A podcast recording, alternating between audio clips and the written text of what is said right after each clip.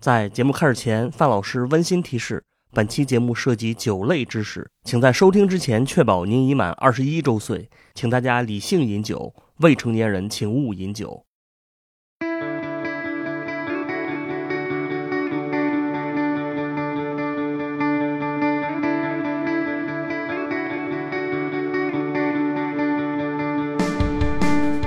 那么内卷这个话题呢，大家是非常感兴趣的。之前咱们群里调查说，这期节目用什么题目比较好，大家普遍反馈说，这个“内卷”这个词是大家最感兴趣的啊。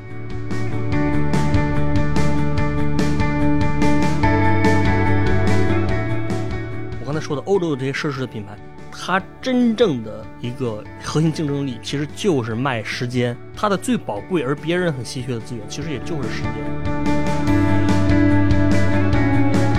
他说：“这个在那种土地产权比较明晰的地方，往往这个环保啊、可持续做的还会更好。”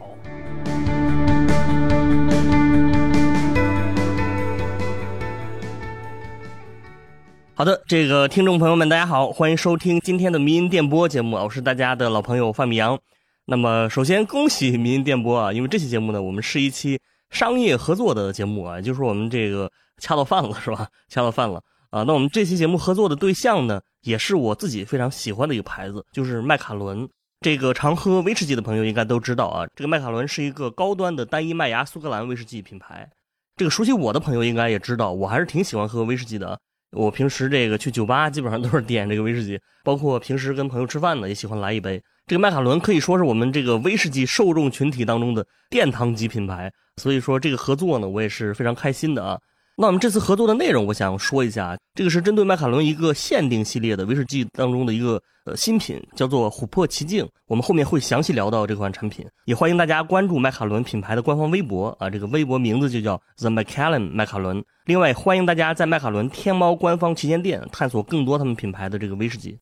那么今天呢，我们聊的话题会比较丰富啊，包括了为什么欧洲会有这么多高端奢侈品，呃，以及威士忌行业的商业模式。那么，我想先从咱们节目今天其中的一个主题，也就是内卷社会开始聊起。那么，内卷这个话题呢，大家是非常感兴趣的。之前咱们群里调查说，这期节目用什么题目比较好，大家普遍反馈说，这个“内卷”这个词是大家最感兴趣的啊。可见大家是非常的深受其害，是吧？那么，确实呢，这个内卷的状态，我们每个人都能感受到啊，就是大家这种工作压力、竞争压力，这个其实不用我多解释。另外，关于这个话题，还有一点是我个人的一个感觉，就是我觉得大家好像现在的时间线都。比较短啊，就是大家的整体状态好像都是处于一种非常紧绷啊、非常匆忙的短线操作当中，好像我们很多时候不太会为未来考虑太多。但是如果一个更健康的长线的生活方式，我觉得你可能会着眼于未来，比如说几年甚至几十年啊，你可能得着重于这个价值投资。包括我们今天的这个社交状态也是啊，因为我们今天节目还有另外一个主题叫做松弛感社交。反正我观察很多人呢，就是当然包括我自己也有这个状态，就是好像我跟朋友啊，我跟包括我们家人，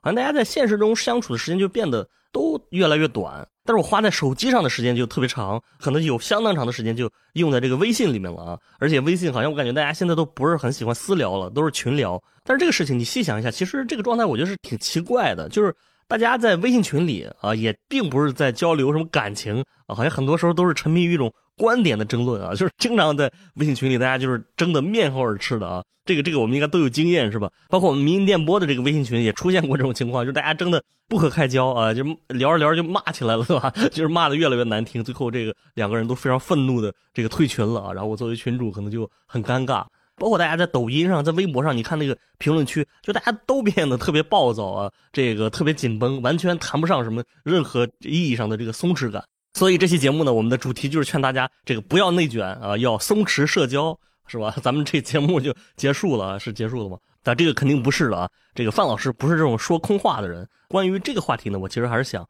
深入的聊一聊这个我的一些看法。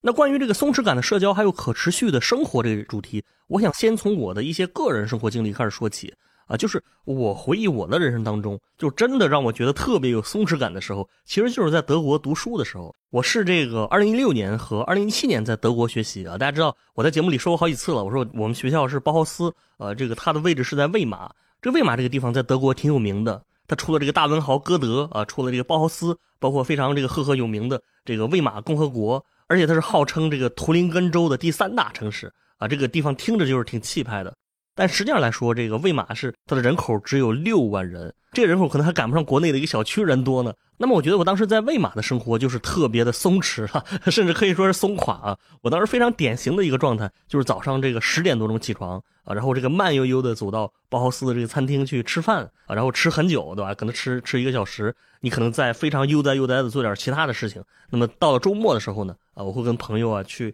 听听音乐会啊，什么打打保龄球之类的啊。晚上你可能会去酒吧喝点酒什么的，或者你可以坐着火车去隔壁城市看这个足球比赛，这个也是在德国非常常见的一种生活方式。当然，欧洲生活另外一个非常常见的点，大家可能也有印象，就是欧洲人真的非常热爱大自然啊。你像我在国内的话，我就很少去户外，但是我在威马的时候，我这个生活习惯就变了，就我好像就是很自然的变得开始跟大家就是说一起去那种户外的地方，比如说那种几十公里都没有人烟的什么大森林之类的。包括如果你喜欢滑雪呀、骑行啊、爬山的话，你在欧洲都特别合适。我记得很清楚，就是我有一个同学，他在国内的时候也是整天泡在这个研究室里面，但是在德国呢，他就突然喜欢上了骑行啊，就是骑了特别多的地方。就是大家一到周末，你就感觉大家突然就不见了，包括你学校的同学啊、老师什么的啊，一到周末就找不到了。那么这个时候大概率他可能已经在做各种户外的活动了啊。另外，我不知道大家有没有发现，就是这一类的活动本身它就是一种社交啊，因为你无论你去野营也好，爬山也好，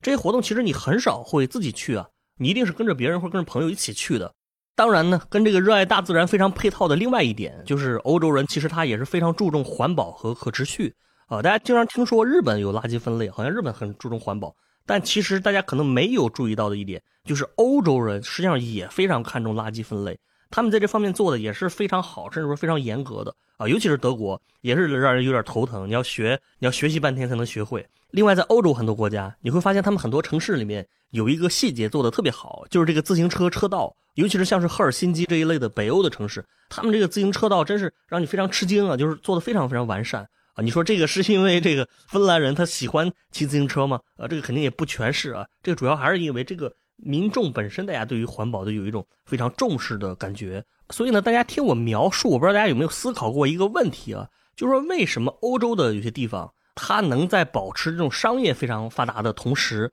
还能特别做的这种注重自然、注重可持续。另外，我还想谈的一个问题，就是大家发现啊，就是为什么欧洲在保持这么慢节奏的这种自然感的生活同时，它还有许多这种奢侈品的品牌。众所周知，这个欧洲的奢侈品品牌特别多，而且都是比较高端的，就是他们的商业价值可能往往是远远超过其他地区啊。那为什么会出现这些现象？他们当中有什么内在联系？那么下面呢？我就想来聊一聊我的看法。那么这个现象，如果我们从历史角度来分析的话，我们可以说它跟西欧社会的这个呃历史传统有关。之前在聊那个 Costco 与封建忠诚那一期的时候，我们聊过，我说欧洲历史上的这个社会形态，尤其是从九世纪到十五世纪左右，它的社会的几个最大特点就包括了，比如说这个契约化的社会关系、分散的权力机构。我们那期讲过，说这是一种封建体系下的一种呃社会形态的体现。那么这种社会的另外一个特点就是它的社会结构比较稳定啊，因为大家的社会身份都是比较固定的，是吧？都是祖传的啊，就是你武士的后代，你还是武士；贵族的后代，你还是贵族。然后什么铁匠啊、木匠啊，甚至包括佃农，他也是世袭的，不容易发生各种呃非常大的那种社会动荡，所以相对来说就比较稳定啊。当然呢，任何一个社会形态它肯定都是有好有坏的。那么它的坏处可能就是说它造成了这种阶级固化这一类的现象，但是它的好处。其中一个好处就是我说的，它其实是可以让手艺人潜下心来这个钻研工艺，因为你不需要总想着去，比如说当官儿，对吧？或者考公务员是吧？啊，然后这个搞工艺的人也不会大家觉得说好像他低人一等一样，所以他是可以这个祖祖辈辈去继承这种工匠的身份，去潜心研究技术。那么这样的话，他就有一个手工艺技术的，就可以说是持续积累和长线发展。而且我们说，在这个漫长的历史发展过程中，欧洲的手工艺还形成了这个行会的制度。你像是这个意大利皮具啊，法国的时装啊，还有这个瑞士的手表，还有北欧的这个玻璃器皿之类的，就这些精湛的手工艺的背后，它其实是依托于整个行会的制度啊。包括咱们老说这个工匠精神，工匠精神其实也跟行会制度有关啊。这行会说白了就是用一系列非常严格的制度来保障这个手工艺的传承。你像行会要培养一个高水平的工匠的话，它首先它的准入门槛就非常高啊，你可能需要通过各种资质考核。之后还有一套非常严格的这个学徒体系啊，就是为了保证说你这辈子的你的目的啊，你就是成为一个高水平的工匠。你想这种制度的话，它在欧洲存在了上千年的时间，所以它的影响是非常大的。包括我们常说的啊，就是说以前我们这个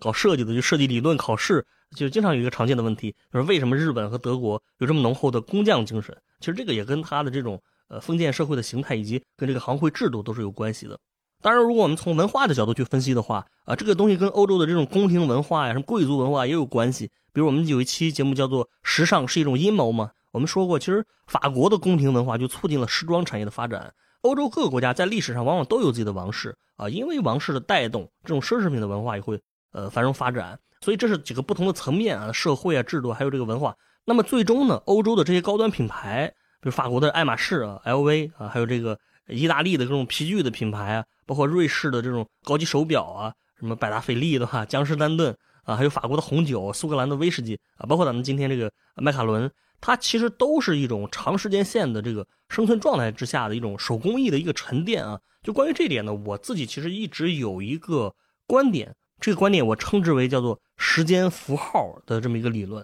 包括我刚才说的松弛感以及自然可持续啊什么，其实都是跟这个理论有关系。就是关于这个欧洲的商业形态。我们当然是可以从许多角度去分析的，但是我觉得如果真正把它总结一个点，呃，仍然是时间符号的作用。这个时间符号是什么意思呢？我们肯定都知道这个消费符号的观点，对吧？它指的就是消费品的价值，不光指的是它的功能本身，还有背后它所代表的这个呃什么品牌价值啊、身份地位的彰显，还有价值观的体现。往往呢，我们这个品牌的一些营销理论会认为说，如果说我们掌握了一种品牌营销的这个模型或者说方法，我们就能把这种意义感、身份感去营销出来。这也是我们很多营销大师会说的，就是说它赋予你的这个产品什么什么样的这个价值。但其实我想说的是，就是这一类的价值，它并不是说你掌握了这个理论，你去做品牌营销就一定能把它营销出来其实大家可以做一个思想实验。如果说这个品牌营销真的这么管用，说随随便便就能给你营销一个这个品牌的符号价值的话啊，那理论上来说，那世界上可能每个地区都应该有一些非常大牌的这个奢侈品，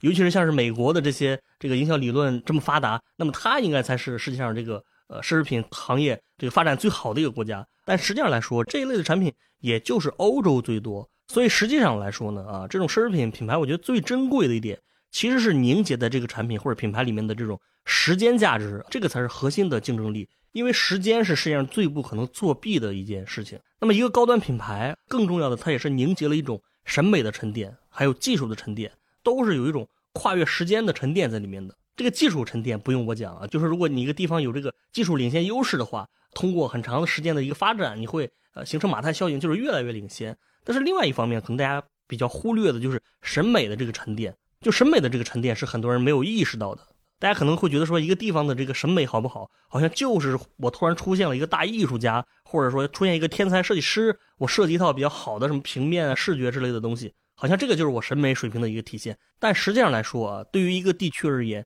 审美本身就是一种长时间的历史沉淀，这种沉淀的效应可能甚至比技术的沉淀还要强烈。而且它是没法作弊的，因为我一直说这个审美这个东西它是最藏不住的，因为它是渗透于你生活的方方面面的，也存在于你个人生活的方方面面，也存在于一个社会的所有的边边角角。最简单的、明眼可见的，比如说你商店的这个招牌的字体，呃，和这个配色，包括一个地方大家日常的这个大街上的这个穿着服饰的搭配，甚至包括你的手机屏幕的你的壁纸啊、你的字体等等，这些其实都是非常细节的积累。如果一个地方说你没有这个沉淀，或者说你这个审美经常这个归零是吧？那你的审美就没法做到积累，所以它很多时候就好不到哪儿去。总之，无论是技术也好，还是审美也好，还是生活方式也好，这些都是需要一个长时间的一个积累的。那么在这个积累的过程中，它就形成了这种时间的这个效果。那么这个产品本身能体现出来里面的技术的沉淀，体现出来审美沉淀，它其实就是起到一种符号的作用，能彰显出这个品牌背后的这种时间的价值，而且这个是没有办法不好去作弊的。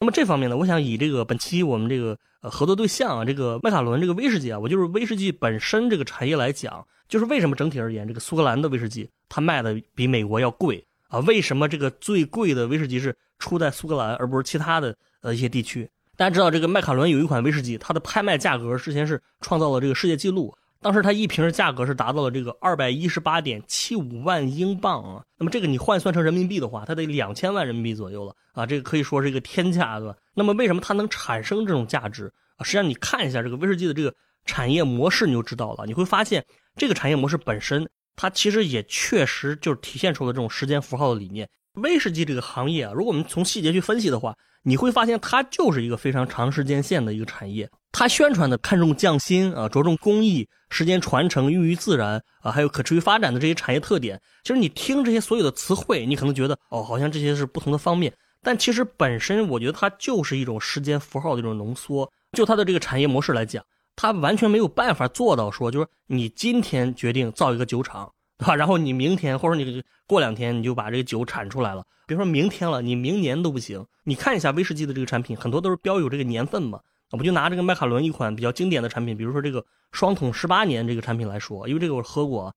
双桶十八年是什么意思？为什么他要写一个十八年？其实他的意思就是说，你蒸馏好的酒，你需要在两种木桶，就双桶就是两种木桶里面陈年至少十八年。陈年，你注意陈年这个。词是威士忌里面很专业的一个名字啊，它英语叫 aging，就是 age 加个 ing 就 aging，就是你的这个酒在木桶里面放多少年的这个意思。大家知道这个威士忌的这个味道啊，它并不是说这个酒蒸馏出来就是说我就是这个味道。其实威士忌的味道有百分之七八十它是来源于木桶的这个味道，也就是在陈年的过程当中，木桶跟酒体发生各种物理作用、化学作用，对吧？相互之间进行这个交互，然后这个酒就会逐渐吸收这个橡木桶里面的这个风味物质。这个也是大家这个品威士忌的时候啊，这个所谓的就大家经常说，我先闻一闻这种多层次的这个风味的感觉，其实也就是在这个过程中赋予它的。其实相比于喝威士忌本身，我自己也是非常享受这个，就是你 闻一闻这个香味，对吧？这个其实是一个很大的一个享受。当然，在这个过程当中，这个酒的颜色也会发生变化。就是我们看这个威士忌，一般就是说偏这个棕色的或者琥珀色的，但实际上它的酒刚蒸馏出来的时候，它是无色的。那么这个颜色也就是在这个陈年的过程中产生的一种非常自然的颜色的变化。就越高端的威士忌，它的颜色是越是依赖于这种自然形成的，对吧？麦卡伦他自己不是经常说嘛，他说我们坚持不添加调色剂，那这个意思他可能就是说有些产品是会加调色剂的，或者他加一些焦糖或者其他的人工制品之类的，就调一个颜色。但实际上真正高端酒的颜色，它也是时间的一个酝酿的一个过程，是吧？总之呢，这个陈年是一个很漫长的过程啊。所谓的麦卡伦十二年，那你就是说在这个雪莉橡木桶里面放十二年啊，十八年就是放十八年。对吧？还有更长的这个三十五年啊，这个就需要更长的时间了。就是我都没活这么，我都没有活这么长时间。那么实际上这个也就意味着说啊，就是如果你今天要建一个酒厂，那么你可能 这个呃，你的一些产品吧，就可能十多年之后，甚至二三十年之后，你才能看到这个结果。而且这个酒厂的投资，大家知道是非常非常巨大的。这如果说你不是一个可持续的一个视角，如果你不是一个长时间的。这个时间线的一个商业态度的话，你很难说我把钱投入到这种生意里面，对吧？你说我投入个很快的东西多好，我今天投入钱，我下个月就可以卖这个产品了，是吧？如果不是一个长期稳定的状态，你是不会愿意做这种生意的，对吧？这个还是这个陈年的过程本身，这还没有算我这个，比如刚才说这个什么雪梨桶、波本桶，还没有算这个桶本身的制作时间啊。这里我可以稍微解释一下，就是这个所谓的西班牙雪梨桶。它这个西班牙雪莉桶意思就是说，这个桶是必须是装过一段时间西班牙雪莉酒的。也就是说，这个一个桶制造好之后，你需要把这个雪莉酒倒在里面，然后存放很长一段时间。在这个存放的过程中，那么这个雪莉酒就会给这个橡木桶带来一个非常独特的风味吧。然后你把这雪莉酒倒出去，你再装这个威士忌的时候，对吧？它就会刚才说赋予威士忌酒体非常特色的味道。那么这个雪莉酒你装在这个橡木桶里啊，所谓这个润桶啊，它的时间是多长呢？啊，这个润桶时间一般是十八个月，也就是一年半。你看这个就是需要你这个耐心等待时间的一个这么一个过程，对吧？这是润桶的过程，而且你再往前倒，你会发现还有一个这个桶本身制作的过程，这个时间又是非常长。这个麦卡伦的这个雪莉桶，它在业界一直算是一个比较经典的一个存在，对吧？是它的一个特色。那么实际上，这个雪莉桶从橡木的选材到造出这个酒桶，然后你再完成这个浸润。那么这是多长时间呢？这个一般是需要五年的时间。那么这又是一个需要等待的这么一个过程。那么在这个过程当中呢，人确实也是做不了什么，就是等待时间去起作用。当然呢，这整个来说啊，它是一个正向循环的过程。也就是说，这个酒厂对于木桶肯定是有储备的，对吧？你不能说马上就要造酒了，我再去砍树啊，然后等五年，然后再等几。你像麦卡伦这种品牌的话，它在制桶方面其实已经形成了非常成熟的一个供应链。就是它其实就是你能不能拿到高质量的雪莉桶，这个也是你企业竞争力的。一个一个一个体现啊，也是它的核心竞争力之一。光是砍树还不行，对吧？你得种树。那么麦卡伦这里有个数据说，他说他每砍一棵树啊，每砍一棵橡木，平均而言他会再种十棵，就是为了这种正向的循环，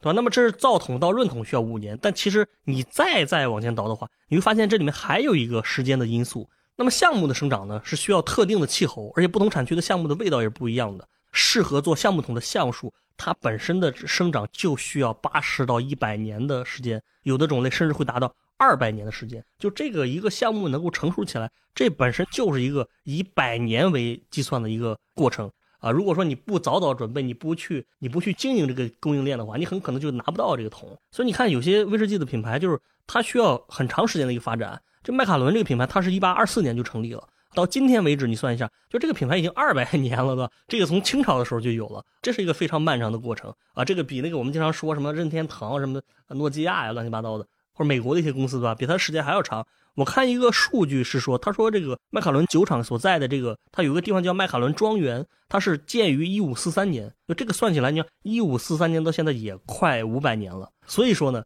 在整个这个过程当中，真正的稀缺的资源其实就是时间啊，也只有这个时间啊，是你没有办法花钱买到的东西。但是如果你一旦占有了这个，你就相当于说，就好像我有一种自然资源一样，说我们家这有一个金矿，那么你就可以利用这种资源，或者说我这里产煤什么的。实际上，我觉得像麦卡伦这一类的，包括我刚才说的欧洲的这些奢侈的品牌，它真正的一个核心竞争力其实就是卖时间，它的最宝贵而别人很稀缺的资源，其实也就是时间。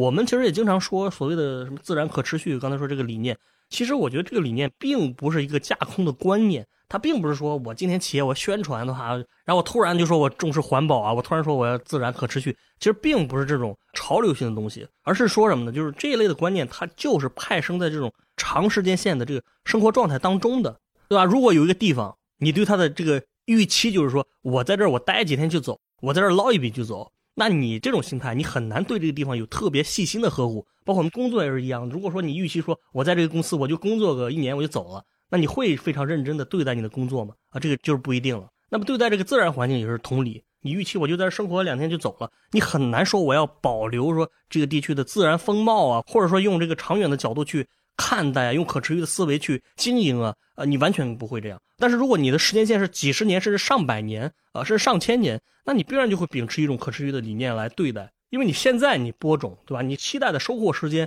甚至可能是你的子孙后代，或者说这个群体的一个未来。就关于这一点，我以前就看到一经济学的分析啊，这个分析在当时还是让我有点吃惊的。他说，这个在那种土地产权比较明晰的地方，往往这个环保啊、可持续做的还会更好。就这种地方也往往能做到人与自然更加和谐相处啊，但是在这个产权不明晰的这种地方，就反而可能会有更大的概率出现这个生态问题。你想，可持续这个词就它的本质来讲，也就是说，只有你的时间线足够长，你才会叫持续，要不然怎么叫持续呢？对吧？要不然它就爆发一下就没了。持续你一定是有未来的期许的。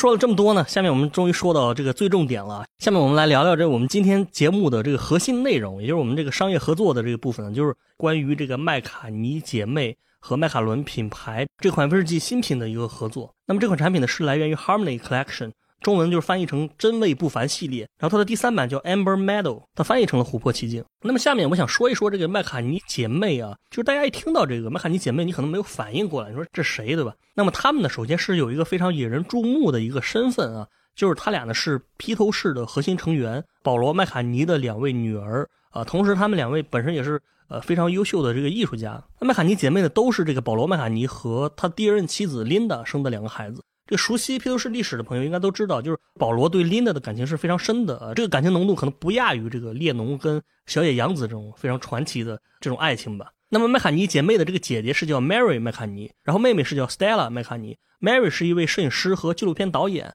她曾经担任这个英国皇室的御用摄影师。二零一五年的时候呢，这个英国女王拍摄正式的这个君主肖像，然后这个作品就是啊 Mary 麦卡尼拍的。此外呢，她还是一个纪录片的导演，另外她还是一位西餐的厨师。然后这个妹妹 Stella，她是一位非常有成就的时装设计师，她是中央圣马丁毕业的。那么后来呢，Stella 跟很多设计大师一样啊，她也是创立了自己的原创的这个同名品牌。那大家知道，一九七零年的时候呢，这个披头士解散了，这这让披头士成员都非常伤心。但是不知道为什么他们还是解散了啊。那么解散之后呢，保罗·麦卡尼就在苏格兰，他买了一个农场，开始在那边生活。大家知道苏格兰这种乡村的生活还是非常迷人的，大家即使没去过，在电影上应该也能看过，就是一种非常安静静谧的感觉。那保罗麦卡尼他其实是利物浦人啊，利物浦是英格兰的，但是他其实一直是觉得自己是一个苏格兰人，就是他对苏格兰是一种非常深刻的精神认同。他曾经说过，他说这个北上到苏格兰是一种真正的自由啊，那是一种潇洒的出走，是我们寻找人生方向的方法，并空出时间思考什么才是我们真正想做的啊。这是保罗对于人生的一个思考。那么他后来在苏格兰呢，跟这个他挚爱的琳达，对吧，一起成立的这个 Wins 这个乐队啊，就是在这个时期。所以对于他们的孩子麦卡尼姐妹来说，他们童年的很长时间是在苏格兰的农场里面度过的，也就是这种田园牧歌的生活方式，深刻的影响了这个麦卡尼姐妹的生活观念。我之前去苏格兰的时候，我确实也是有非常强烈的感觉，就是我觉得这里真的就所有的东西都有一种可以说就是非常天长地久的这么一种感觉。包括在这个爱丁堡，爱丁堡按说已经是苏格兰的一个大城市了啊，但是你会发现这地方的建筑其实还是几百年前，是上千年之前的，就是它仍然保留的这种非常古朴的一种。呃，风貌啊，其实不光是风貌，就是它保留这种生活状态啊。如果你不是有一个呃长期可持续的观念，你是断然不会这么做的啊。那么麦卡尼姐妹来说呢，她们把这种呃生活观念也是贯穿到了她们职业生涯的很多方面啊。你比如他们两个都是非常热爱大自然，而且他们都是素食主义者，包括像 Mary 麦卡尼，她做的食物主要也是着眼于这个素食。那么这次麦卡伦品牌和麦卡尼姐妹的这次商业合作呢？主要就是因为这种苏格兰共同的文化的记忆和呃这种精神的联系，就麦卡尼姐妹的这种生活理念，这个也是他们很自然从小就这么生活，就是他跟麦卡伦品牌一直倡导的这个理念也很符合啊。这个 Mary 他就说过，他说我去这个麦卡伦庄园的时候，我就想起了童年时期跟家人在苏格兰农场的时光，无论是麦卡尼还是麦卡伦，他们对于这种生活理念的追求都是一致的，这也是这种长线生活理念带给他们的一种精神内核。所以他们这次合作的这款琥珀奇境的酒呢，也确实不是一款普通的酒，可以说是麦卡伦在可持续方面的一个尝试，叫做真味不凡系列。它的英语是叫 Harmony 啊，Harmony 啊，Harmony 不是和谐吗？这个官方的解释是说，他说这个系列呢，旨在探索环保可持续发展的这种包装，承载着麦卡伦希望与自然和谐共生的一种心愿。就是这个 Harmony 系列，它之前的两个版本吧，分别是叫做真味可可。和真味非凡，那么这个可可就是制造巧克力的那个可可嘛，然后非凡的这个非就是咖啡的非，也就是他们这个酒各自体现出了这个可可和咖啡的这个特色啊。另外一点还有一点就是说，真味可可的包装盒用的是巧克力制作过程中产生的废弃物，也就是可可豆荚壳，然后这个真味非凡的包装呢是由咖啡制作过程中产生的咖啡豆壳制成的啊，也是百分之百可回收的。然后麦卡尼姐妹这次合作的第三款产品，这个琥珀奇境呢，它介绍中说是麦卡伦威士忌制酒大师团队从苏格兰自然的风光当中汲取创作灵感，经过雪梨橡木桶和波本橡木桶陈年而得。它的口味有个描述，他说是浓郁的香橙和柠檬芬芳，然后金银花、香草、椰子和成熟麦田的气息，口感是醇厚的橡木、柠檬、甜瓜、经典司康、杏仁和绿茶风味。然后尾韵比较甘醇绵长，层次丰富。它的包装也是延续了这个可回收的特色啊，就是它这款包装是用修剪掉的草叶啊，就草叶制作的啊，也是属于对废弃材料的再利用。那么另外呢，他们的每款包装上面也印的都有这个 Mary 麦卡尼为呃这个麦卡伦庄园拍摄的艺术作品。另外，他们还推出了一个联名系列的单品，叫做 Together 生活方式系列。它也是包含了麦卡尼姐妹设计的这个十一件限量版的精致的生活方式单品，因为这个 Stella 本身就是设计师嘛。那么这一系列产品呢，也主要是包括这个威士忌的周边产品吧，比如说玻璃冰桶、陶瓷酒壶啊，还有黄铜托盘等等这一系列的产品。之前我们去现场的时候就看了这个产品，确实从材质上来说，它的制作是非常用心的。我看它介绍里面是说，这个由技艺精湛的工匠大师精心制作而成，所以实际上来说，从精神内核来说。我觉得，无论是麦卡伦本身的自然可持续理念吧，还是琥珀奇境这款酒所提倡的这个可持续的观念啊，还是麦卡尼姐妹的生活状态啊，他们本质上是非常自洽的。也就是这是一种长时间线的生活方式。如果说你的生活方式，你对未来是有一个比较久的一个预期，那么你可能就会考虑到二十年的尺度、四十年的尺度，对吧？那么在这种尺度下考虑问题，你可能会想，我要健身，对吧？我要。早睡早起，我要合理的饮食。但如果你的预期是非常短的，我都没有明天了，我还健什么身，对吧？我就是现在就要把自己榨干啊，要不然躺平，要不然就是完全卷起来了。你往大了说，一个社会不也是这样吗？对吧？我们其实可以设想两种社会模式。我觉得一个长线的社会，这个社会既可以给大家这个公平竞争的机会但是最关键的是，它也能让大多数人能拥有这种松弛感的生活的这样一种权利啊啊！一个社会在这个经济高速发展的时期，大家都非常崇尚奋斗啊，大家可能晚上就是九点、十点，甚至说呃凌晨一两点才下班。然后这种状态下，你职场的竞争当然也很激烈，你也几乎不会有什么个人生活。好像我们在很多时候就默认说这种生活就是正常的。但其实如果你换个角度来讲啊，如果你渴望过好生活本身。而且我相信，我们社会中很多人其实是希望过好生活本身，而不是说把自己就是变成一个竞争的机器。那么在这种情况下，你还是会希望有一个更加可持续的一个职场环境啊，而不是说我趁着年轻我就把自己耗尽，的话？然后到三十五岁的时候，我可能被裁掉了，我前两天看到一个段子啊，这段子是说，他说这个中国互联网公司的 HR 普遍都不知道怎么给这个员工办理退休手续啊，也就是这公司里面没有人能正常退休啊。当然这个是一个讽刺，但是它确实也能说明一些问题。就是一个更加可持续的发展模式，它的代价可能是发展速度没有那么快，但是你可以非常有规律的说，比如说每天我正常的上下班，我周末可以双休，我节假日也准时。那么这种生活你会选择吗？啊，我觉得还是会有相当一部分的人会选择这种生活，或者说我们在人生的不同阶段。我们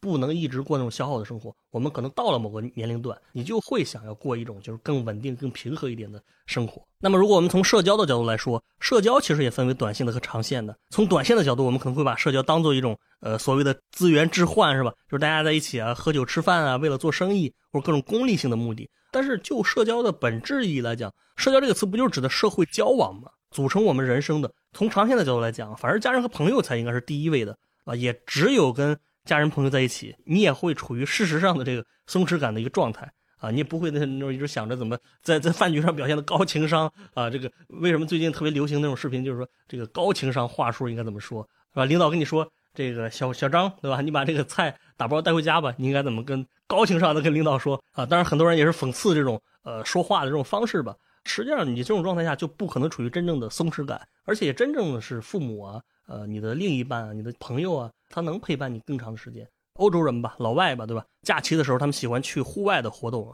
这个很重要的一个原因，也就是因为说，这活动本身就是跟家人或者朋友在一起的。在这种场景当中，我们就是把时间留给了最在意的、最亲密的朋友，让自己处于一种最从容、最惬意的一个状态。所以，实际上来说，可持续也好，松弛感也好，他们并不是分裂的，他们本身就是一种生活状态的不同侧面的一个体现。那么也就是我说的这个长时间的生活态度，也只有在这种长时间线的预期之下，才能真正的为自己的未来做准备啊，而不是时时刻刻的被裹挟到我们的时代的各种层出不穷的热点当中，让你忽略了自己未来真正的有价值的那种长时间线的这种发展。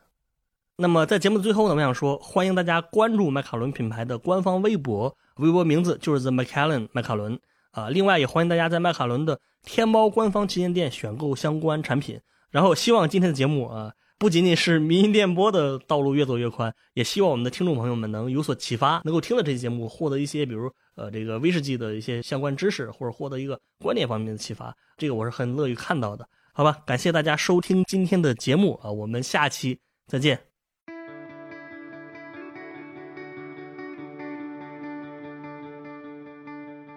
今天的迷音电波节目就到这里，感谢大家收听。我们的背景音乐是来自于青岛的乐队阁楼演奏班。那也欢迎各位朋友们在小宇宙、喜马拉雅、网易云音乐等不同的平台上关注我们的节目，关注迷音电波。再次感谢大家，我们下期见。